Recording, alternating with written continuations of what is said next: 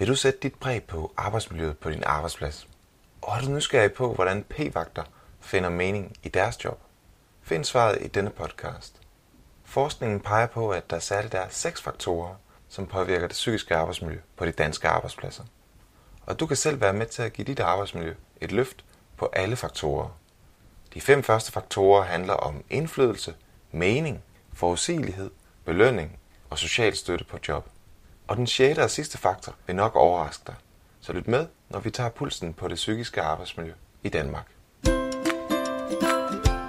Velkommen til Grifer podcast om alt det, der giver dig god arbejdsløst.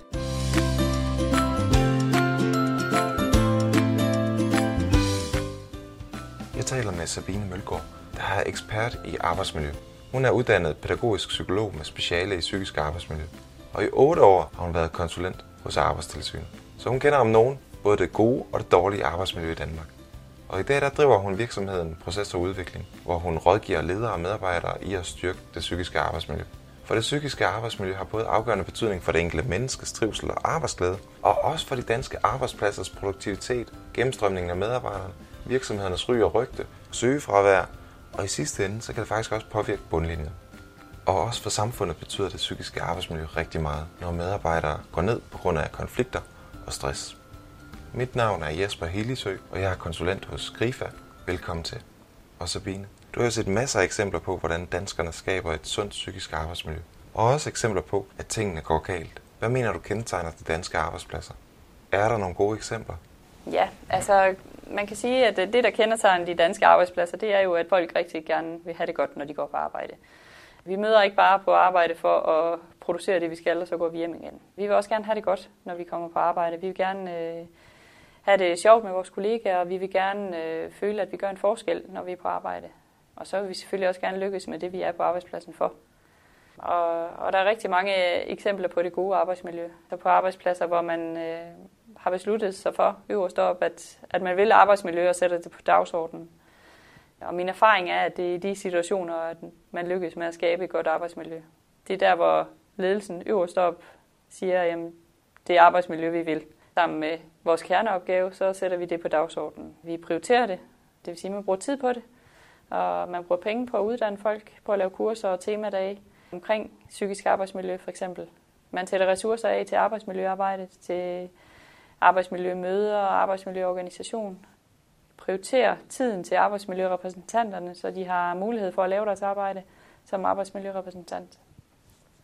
Og det er de steder, hvor det lykkes allerbedst. Så kræver det selvfølgelig også, at man har nogle medarbejdere, som gerne vil engagere sig. Og de steder, hvor man har nogle meget engagerede arbejdsmiljørepræsentanter, det er også nogle af de steder, hvor det går allerbedst med arbejdsmiljøarbejde. Jeg ved, du har øh, sådan seks guldkorn til det psykiske arbejdsmiljø. Har du lyst til at, at lukke op for æsken og fortælle os lidt om, ja. hvad, hvad det indebærer? Ja, men altså man kan sige, at de, de seks øh, guldkorn, det er jo ikke nogen, jeg som sådan har fundet på. Det er jo noget, man øh, forskningsmæssigt sådan har fundet ud af, at det er faktisk de her områder, som betyder rigtig meget i det psykiske arbejdsmiljø, og som har afgørende betydning for, om man har et, et godt psykisk arbejdsmiljø.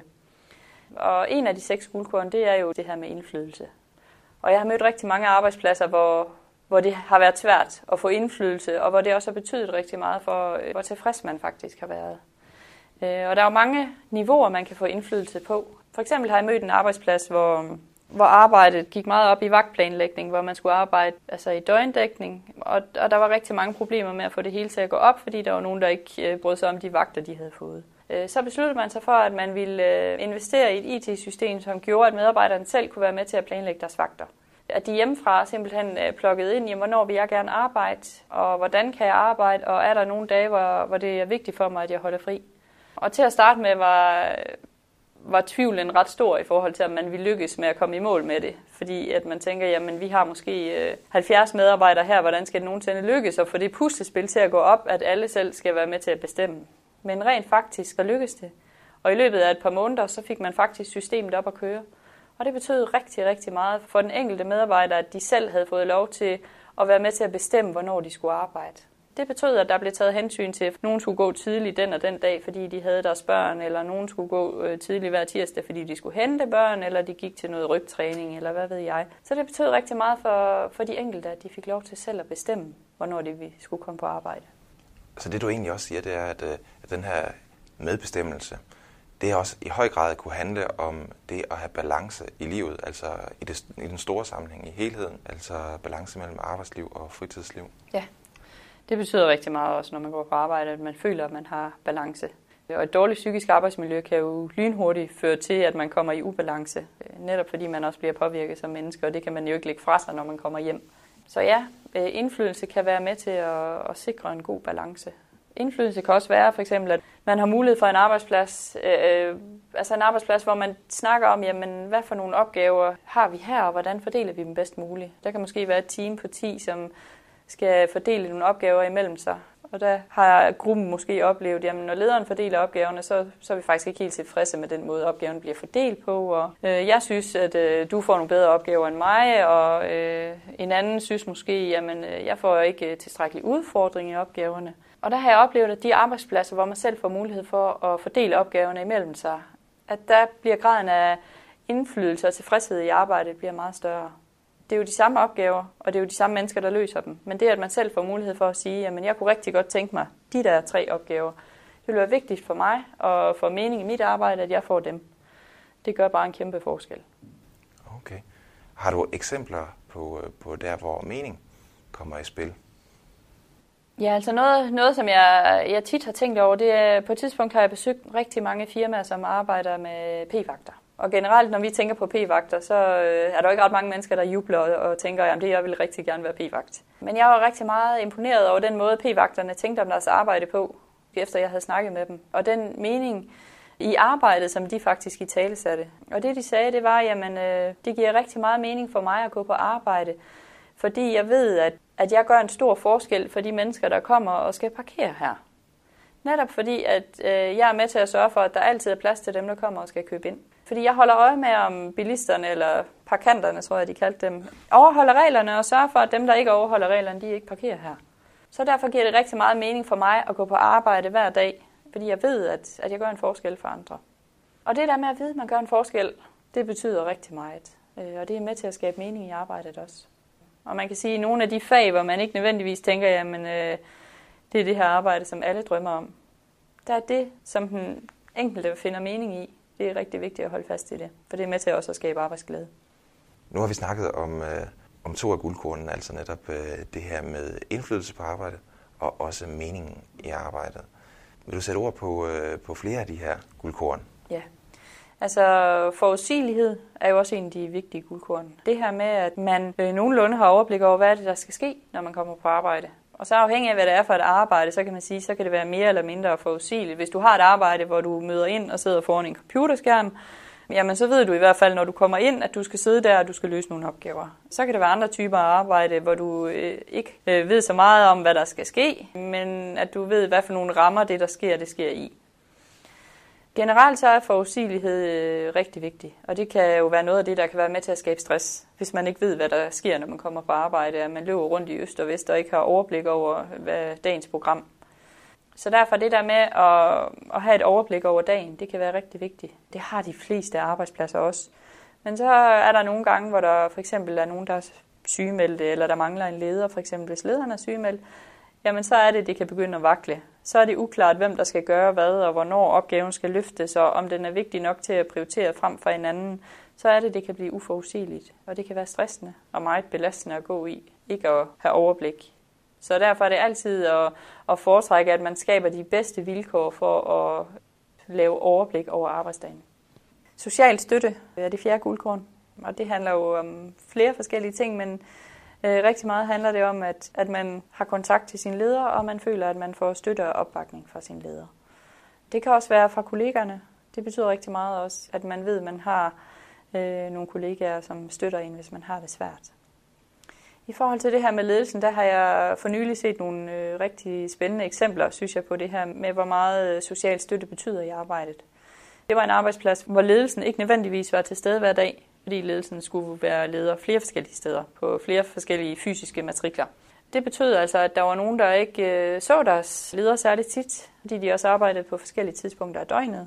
Og det havde man øh, sådan over et par år havde man prøvet på i talesæt som medarbejder, at man øh, faktisk øh, savnede sin leders tilstedeværelse. At man savnede en, som sådan i hverdagen kunne pejle en i den rigtige retning, hvis man var i tvivl om et eller andet, eller som kunne hjælpe en med at prioritere opgaverne. Og det skete jo ikke, fordi ledelsen var ikke på arbejdspladsen, og det var besværligt at få fat i ledelsen, også ved at løfte røret og ringe, og det fungerede bare ikke.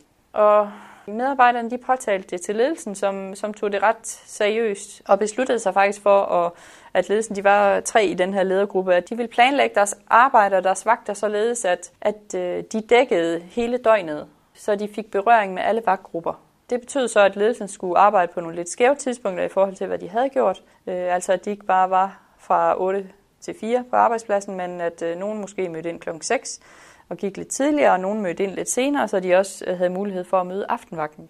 Og den forskel, det har gjort for medarbejderne, det er helt utroligt.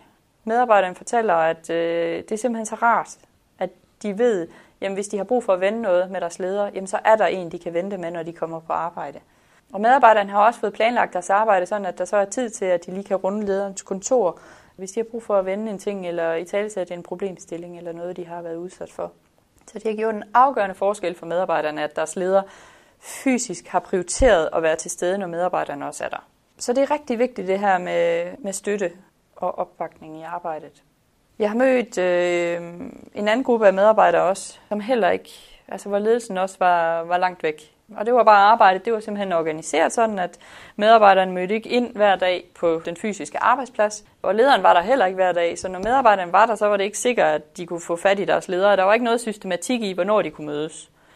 Og det øh, havde medarbejderne også i talesat som, øh, som, et, som et problem, at de faktisk savnede, at de havde en, de kunne spare med indimellem. Og det tog lederen meget seriøst og øh, besluttede sig for at lægge fast i kalenderen en time hver tredje uge, hvor, hvor hun havde et møde med hver enkelt medarbejder. Og det lagde hun simpelthen fast ind i sin kalender hele året, så hun sikrede sig, at hver tredje uge havde hun en, i hvert fald øh, fået snakket med alle for at høre, jamen er der nogle ting, som fylder for dig? Er der noget, vi skal have vendt, enten i det fysiske arbejdsmiljø eller det psykiske arbejdsmiljø? Eller er der nogle ting, du har brug for, at vi får snakket om eller får lavet om på? Og det har faktisk betydet, at, at rigtig mange af deres udfordringer i forhold til det psykiske arbejdsmiljø, de har sådan løst sig selv undervejs, fordi de har fået det i talesat med det samme. Det har været et problem, og ledelsen også har været meget seriøs, altså i forhold til at handle på de problemstillinger, hun så fik fortalt. Så jeg hørte dig sige, at tydelighed omkring både det at være til stede, men også øh, altså tydelighed i de forventninger, som vi et eller andet sted også kan og bør have til hinanden, ja. at er, er afgørende betydning for, hvor trygge vi kan være mm. i, på den arbejdsplads, vi nu arbejder på. Ja. Det fjerde guldkorn, det handler jo om øh, noget rigtig rart. vi vil jo alle sammen gerne belønnes. Det handler nemlig om belønning. Ja. Det lyder jo dejligt. Ja. Kan vi få noget mere af det? Ja, sikkert. belønning, det, det kan jo være rigtig mange ting. Og når jeg har besøgt mange danske arbejdspladser og organisationer, så har jeg jo stødt på det i mange forskellige former og udstrækninger. Belønning, det kan være um, det, som, som de fleste sikkert tænker, når man tænker belønning, jamen det kan være nogle flere penge, en bedre løn, men det er det langt fra altid. Belønning er også et skulderklap, når man går forbi hinanden ude på gangen. Et øh, tak for din indsats i sidste uge. Det betyder rigtig meget for os, at, at du blev her de tre timer ekstra, selvom vi godt vidste, at du skulle noget andet. Det kan også være morgenbrød. Det kan være morgenbrød til hele arbejdspladsen, som firmaet har sponsoreret. Tak for jeres indsats. Vi ved godt, at I knokler hårdt, fordi vi mangler to mand for tiden. Øh, men I skal vide, at vi sætter pris på det. Det kan også være øh, et nyhedsbrev, hvor man skriver, jamen øh, den her måned har vi nået langt mere, end vi regnede med, at vi, at vi kunne. Og vi er virkelig glade for, at, at I arbejder her hos os og gør den indsats, I gør. Og noget af det belønning, som er mest betydningsfuld, det er den direkte belønning fra ledelsen. Det er, når ledelsen kommer og siger tak. Pengene betyder selvfølgelig også rigtig meget, men hvis man skal prøve ligesom at sætte sig ud over det med den økonomiske belønning, så betyder det rigtig meget, at man bliver anerkendt. At man får at vide, at, at, man, øh, at man gør det godt, og at der er nogen, der sætter pris på den indsats, man gør på arbejdspladsen. Det vel også netop med til at, at smitte af på alle de andre ting i forhold til at, at, ja, netop at blive ved med at gøre den ekstra indsats. Altså det motiverer os jo rigtig meget at, at få det skulderklap. Man øh, bliver også stolt af at, at være en del af en virksomhed, der, der handler på den måde. Man, man får sådan et medborgerskab. Jeg har rigtig tit tænkt, at, at mange, mange ledere måske ikke helt har blik for, hvor meget det faktisk betyder, og hvor stor en forskel de faktisk kan gøre for meget få penge. Fordi det koster jo ikke noget økonomisk at, at gå hen og sige tak. Og det, det koster heller ikke ret meget at, at give morgenbrød indimellem, når man har lavet en ekstra god præstation. Men det gør en kæmpe forskel. Så, så det, man ligesom kan tilføje som ledelse for relativt få ressourcer, øh, det kan slet ikke øh, gøres op i penge. Altså, det, øh, det gør bare en afgørende forskel at få at vide, at man har gjort en indsats, og at den er værdsat den indsats, man gør.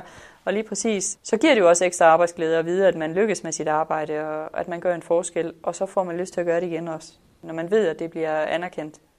Så næste gang man, man er i tvivl om, jamen, kan jeg egentlig nå at blive den her team ekstra, eller kan jeg løse den her opgave i aften, når jeg kommer hjem, fordi jeg ved, at der er deadline i morgen, jamen så får man lyst til det, fordi man ved, at der er nogen, der sætter pris på, at man gør det, og man bliver anerkendt for at gøre det. Så på den måde så betyder det her med belønning alverden, og, og det kunne lederen derude godt have lidt mere blik for. Ja, så hvis jeg savner det her på min arbejdsplads, hvad gør jeg så? Så siger du det. Ja. Ja, så går du hen til din leder, og så siger du, her i sidste uge, så blev jeg jo et par timer ekstra jeg har også brug for, at, at du siger til mig, om, jamen, er det, synes du, det er godt eller rart, eller er det ligegyldigt? Hvad, betyder det noget for jer, om jeg bliver den her time ekstra? Fordi at det betyder noget for mig og mit arbejdsliv, men jeg vil gerne gøre det igen, hvis jeg ved, at, at I sætter pris på det. Og man kan jo også, jeg har også mødt arbejdspladser, hvor medarbejderne går til lederen og siger, jamen, jeg har altså brug for, at, at du giver mig noget mere ros og anerkendelse. Man siger det ordret. Og mange ledere, de siger, jamen, jamen det, det er nok rigtigt, det er jeg faktisk ikke særlig god til. Det er vi ikke så gode til her i Danmark faktisk generelt, at, at sige tak og rose hinanden. Øh, der er måske nogle gange sådan lidt jantelov på spil. Og, og jeg tror ikke, lederne gør det bevidst, men jeg tror simpelthen, at øh, i en travl hverdag og i et travlt program, jamen så, så glemmer man nogle gange, hvor meget det faktisk betyder. Men som medarbejder har man også et ansvar for at sige det.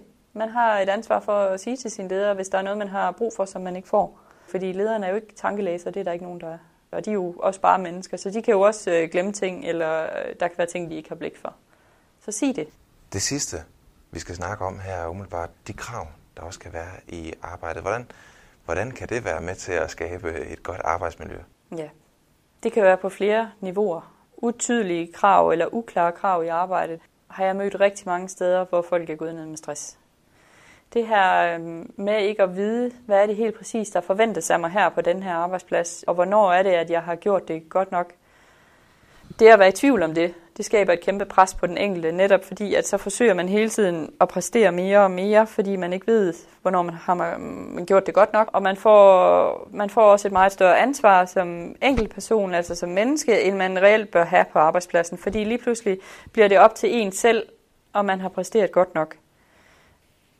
Det kan fx være i, i relation, hvis man arbejder med mennesker på sin arbejdsplads, altså um, hvor meget skal den her borger øh, tilbydes, før at vi har leveret den service, vi forventes at levere. Hvis man ikke ved det, så leverer man måske meget mere, end man skal, og går alligevel hjem og er ked af den indsats, man har leveret, fordi man er i tvivl om det er godt nok.